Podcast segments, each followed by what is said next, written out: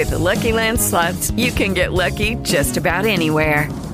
This is your captain speaking. Uh, we've got clear runway and the weather's fine, but we're just going to circle up here a while and uh, get lucky. No, no, nothing like that. It's just these cash prizes add up quick. So I suggest you sit back, keep your tray table upright, and start getting lucky.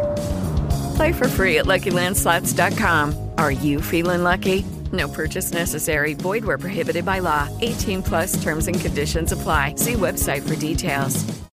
With Lucky Land slots, you can get lucky just about anywhere. Dearly beloved, we are gathered here today to. Has anyone seen the bride and groom? Sorry, sorry, we're here. We were getting lucky in the limo and we lost track of time. No, Lucky Land Casino, with cash prizes that add up quicker than a guest registry. In that case, I pronounce you lucky. Play for free at LuckyLandSlots.com. Daily bonuses are waiting. No purchase necessary. Void where prohibited by law. 18 plus. Terms and conditions apply. See website for details.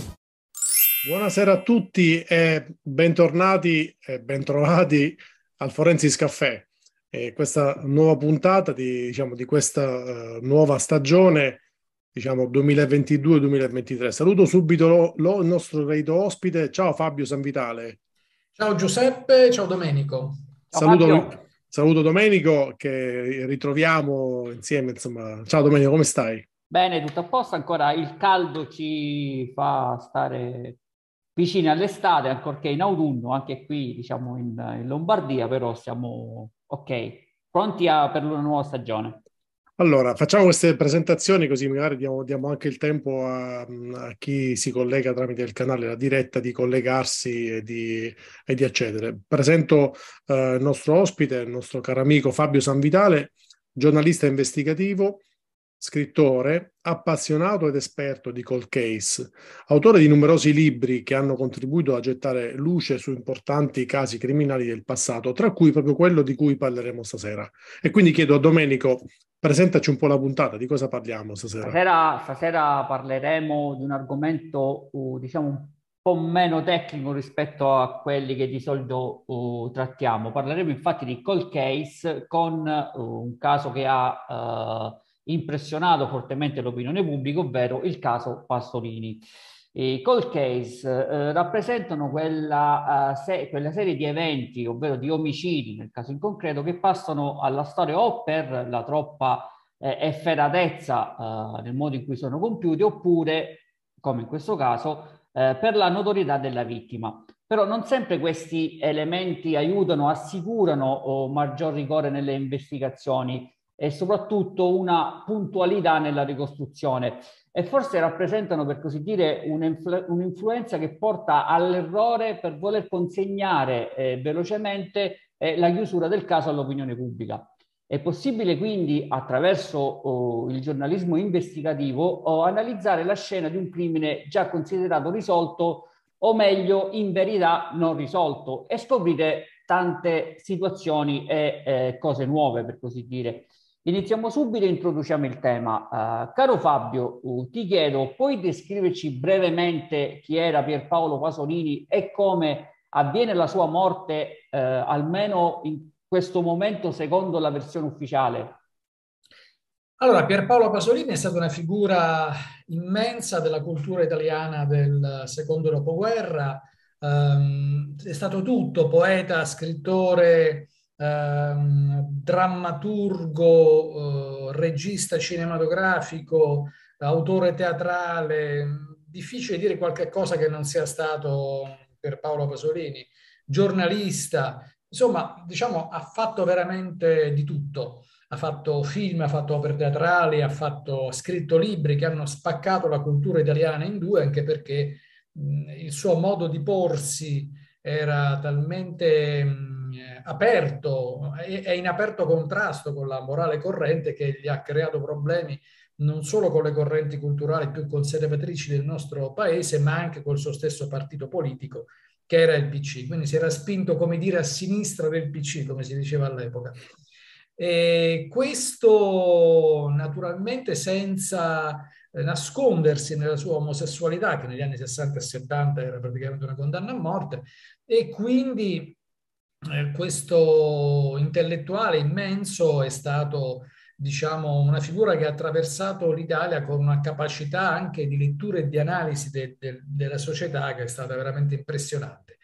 Nella notte del 2 novembre 1975 Pasolini viene ucciso all'idroscalo di Ostia, eh, in un'area sterrata di baracche, eh, viene ritrovato molte ore più tardi e ehm, il, la sentenza definitiva del processo che si concluderà poi negli anni successivi, eccetera, vedrà come unico imputato e come unico responsabile il diciassettenne eh, Pino Pelosi, Giuseppe Pelosi, detto Pino, che viene riconosciuto come l'unico re, appunto responsabile della morte di Pierpaolo Pasolini.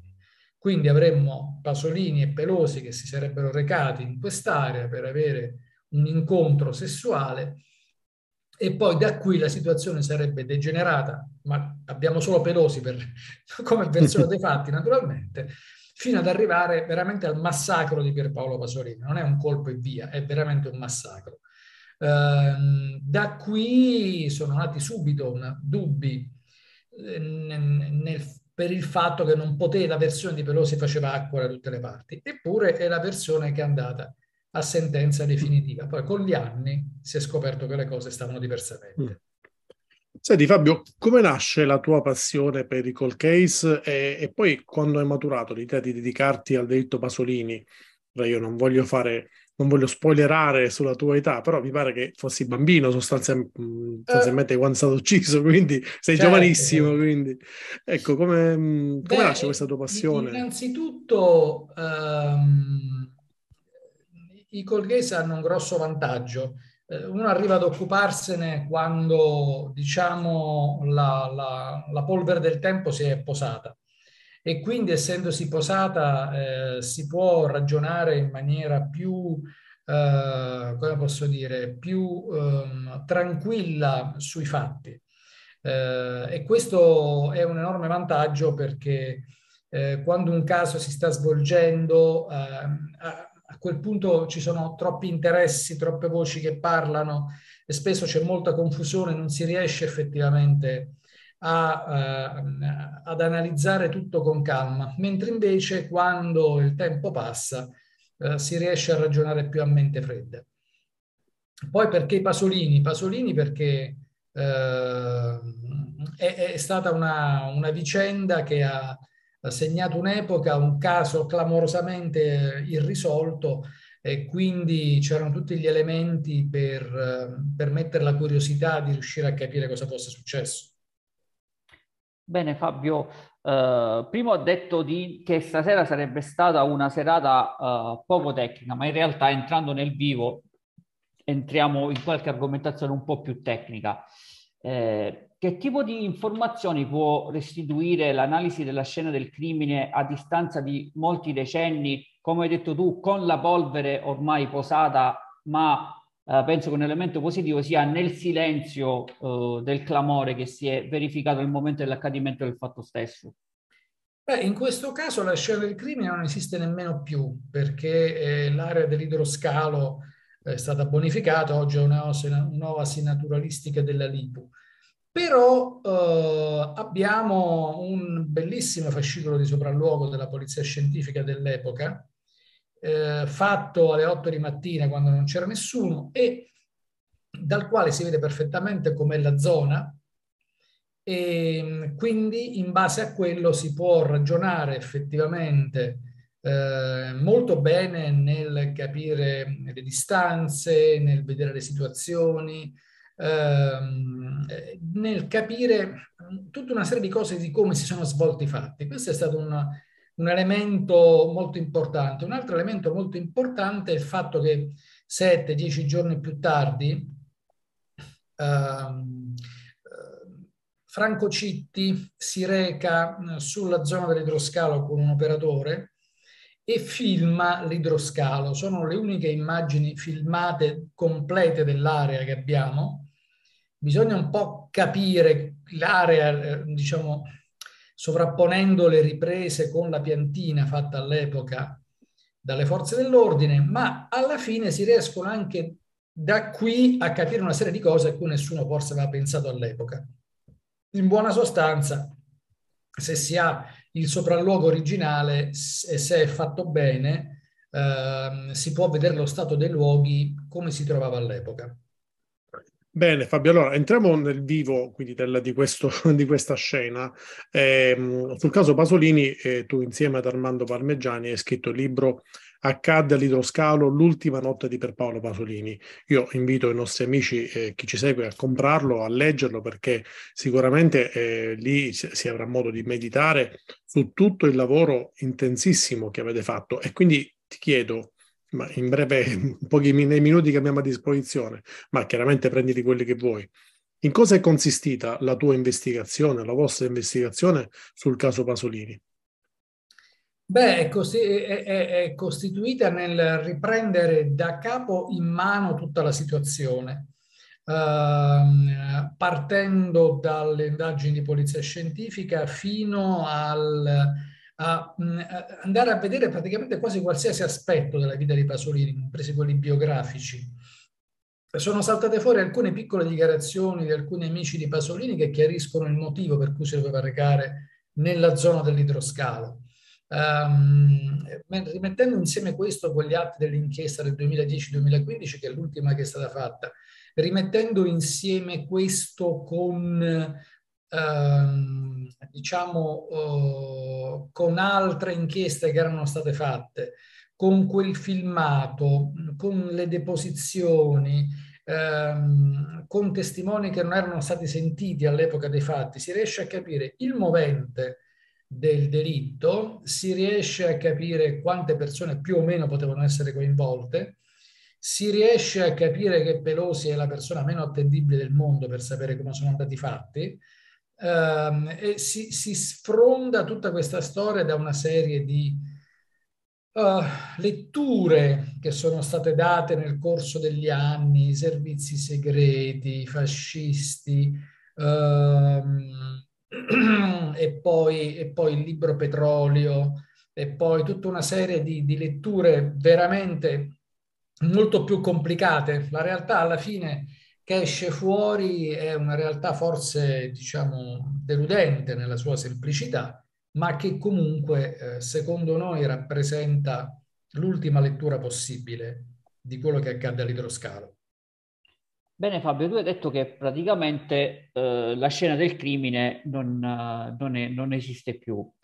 Eh, però oh, in base al tuo lavoro, quali sono state le evidenze che hai potuto raccogliere e soprattutto quando e come ti sei reso conto che questo delitto aveva uh, molti aspetti poco chiari o non chiariti?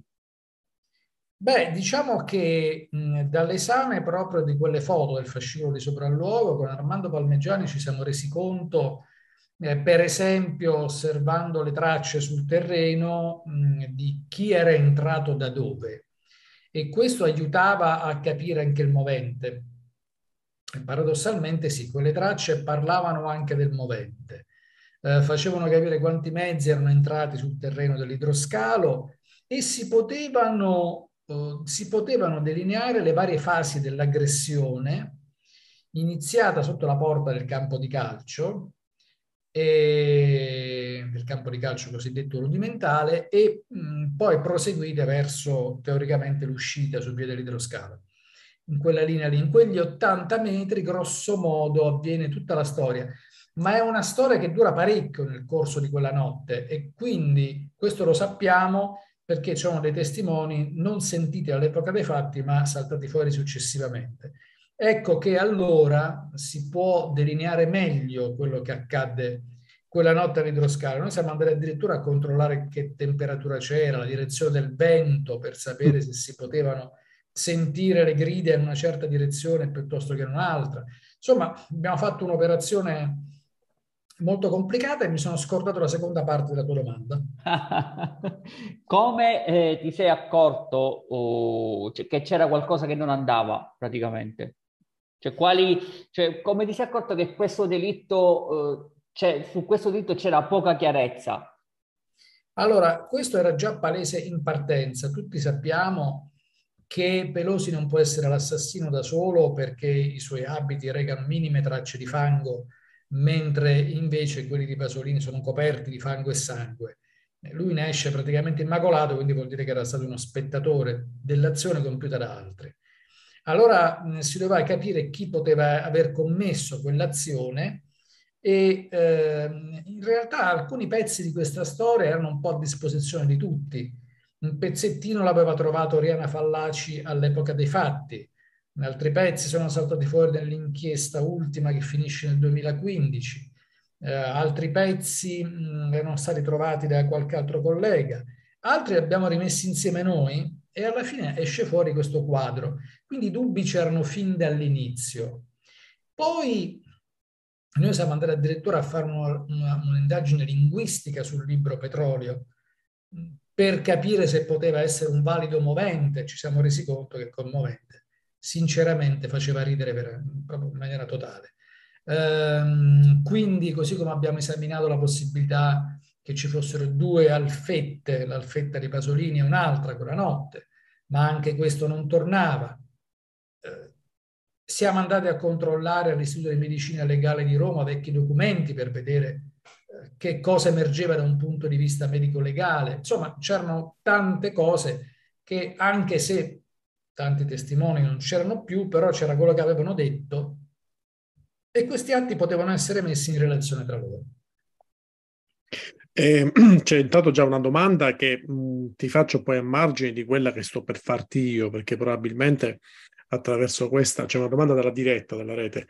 Eh, io ti chiedo, sulla base del tuo racconto, eh, sembra siamo lontani dal mettere la parola fine alla ricerca della verità. è così e, e, e, quali possono essere gli ulteriori sviluppi? Oppure è soltanto così una, un fascino tipico del cold case che ci porta a pensare che il mistero continua?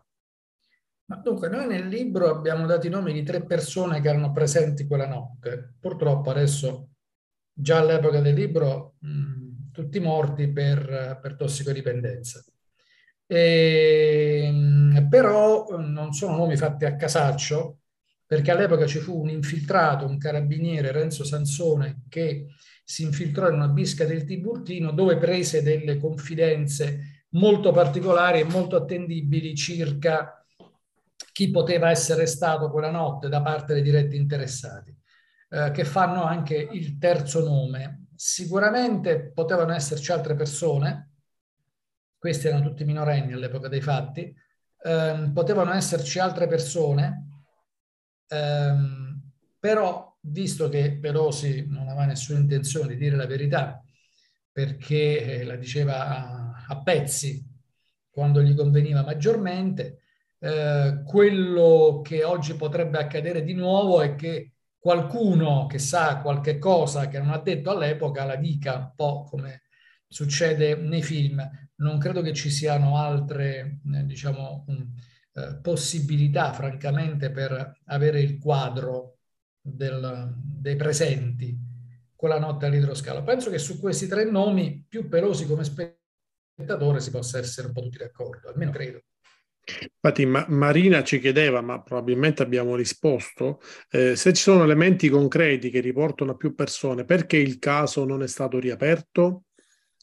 Il caso è stato riaperto nel 2010-2015. Quindi il caso è stato riaperto.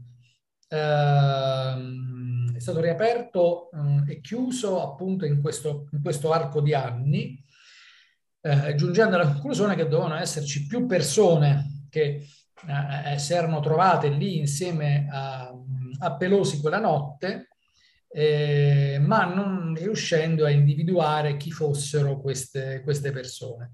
Secondo noi si può invece ragionevolmente azzardare questi, questi tre nomi e quindi essere meno cauti di quanto, eh, sia, di quanto non sia stata la Procura di Roma alcuni anni fa. Quindi mh, per completare il discorso, sostanzialmente individuati questi tre nomi che per voi sono ragionevolmente i possibili autori, di fatto non c'è un, si chiarisce il mistero, non c'è una trama, un motivo particolare. No, un, motivo, c'è, nel libro diciamo anche, un motivo c'è effettivamente. Un motivo che parte da fatti avvenuti nell'agosto precedente a Roma, un, un, furto molto particolare e molto eh, originale avvenuto negli stabilimenti della Technicolor, che adesso non esistono più, sulla via Tiburtina, e, e da cui si dipanano una serie di avvenimenti che secondo noi portano a quella notte di mm. novembre. Quindi stavano aspettando lui, queste persone, diciamo, si può dire questo, dice, in qualche sì, modo. Insomma... Sì, sì, stavano aspettando lui e il tramite era Pelosi. Ok. Ah, per questo incontro. Non è stato casuale, insomma, la, la presenza di queste persone sul no, posto. No, non potrebbe essere casuale perché Pelosi abitava a Sette Ville, Pasolini abitava all'Euro, si incontrano a Stazione Termini, pensare di andare a Ostia per fare sesso, francamente, ieri come oggi, totalmente privo di significato. In una Roma del 75, in cui gli spazi vuoti erano senz'altro maggiori, lungo la via Tiburtina, andando a Setteville, ne avrebbero trovati sicuramente anche sotto casa di Pelosi. Per cui... Setteville all'epoca credo che fosse veramente campagna, aperta sì. campagna probabilmente. Cominciava la campagna subito dopo la casa di Pelosi, in pratica non c'era veramente bisogno e quindi il punto di, uno dei punti di partenza del libro è perché andare proprio all'idroscalo? Eh, dunque, Leti- Letizia ci chiede, poi Domenico ti lascio, ti lascio la parola, di, ci chiede se non fosse stato il diritto Pasolini ci sarebbero state tutte queste difficoltà? Ah, sicuramente. Mm, allora, è una buona domanda. Allora, sicuramente il fatto che la vittima fosse Pasolini ha aumentato le difficoltà. Pasolini era stato processato mh, mm, circa 32 volte all'epoca. Mm. E quindi era un personaggio che era sicuramente come dire, non dico contro lo Stato, perché Pasolini non faceva niente per essere contro lo Stato, ma che lo Stato considerava come una persona da processare in qualunque circostanza. Eh, alcuni procedimenti si concluderanno dopo la sua morte. Eh, quindi una persona che viene inquisita 32 volte, cioè, francamente non è che mi aspetto la migliore delle inchieste. Cioè, credo che a quel punto lì fossero leggermente prevenuti. Ecco. Nonostante abbiano indagato ottimi elementi della squadra mobile, assolutamente ottimi elementi, però secondo me sono partiti con quell'idea di chiudiamola rapidamente qui come vuoi che sia andata. Stata una roba tra omosessuali. Mm, quindi probabilmente anche la, il giudizio, tra l'altro condivisibile, che tu hai dato all'inizio nel descrivere Pasolini, un genio, forse all'epoca non era esattamente percepito così. Era eh, percepito... Non da tutti, ecco, sì. Non da quindi questo lo portava a essere un personaggio sicuramente scomodo. Eh, io ho ancora qualche altra domanda da, dalla rete. Domenico, volevi chiedere qualcosa? O, o faccio... dalla... Fai la carrellata dalla rete così poi andiamo in chiusura. Perché sta appassionando la cosa, eh, certo. come era, com era prevedibile. come no? prevedibilissimo. Perché, eh, Marina eh, ci chiede, mi sfugge un anello, però forse abbiamo risposto, ma lo ripetiamo. Se voi avete eh, l'ipotesi degli autori, ma la procura ha richiuso il caso, vuol dire che non sono state provate fonti di prova che aggancino le persone alla scena. Eh... Eh, dunque, queste persone, eh, questi minorenni all'epoca, due di questi, eh, in realtà eh, confessarono il delitto al famoso infiltrato nella bisca, che era il cameriere, il, il, cameriere, il carabiniere Sansone, eh, ma loro non sapevano ovviamente che era un carabiniere. Dopodiché mentirono naturalmente, negarono di averlo fatto, dissero che avevano capito che era una guardia e che volevano eh, giocarlo praticamente. Mm. Questa, eh, la Procura dei minorenni non eh, credette più ai ragazzini che al carabiniere, mentre avrebbe dovuto farsi veramente due o tre domande, tenuto conto che i due minorenni conoscevano Pelosi, tenuto conto del fatto che, eh, come posso dire, eh, comunque loro avevano detto a Renzo Sansone delle cose che poi si erano dimostrate vere di altre situazioni. Quindi forse non è vero che avevano capito che era una guardia, se no non gliele avrebbero dette proprio.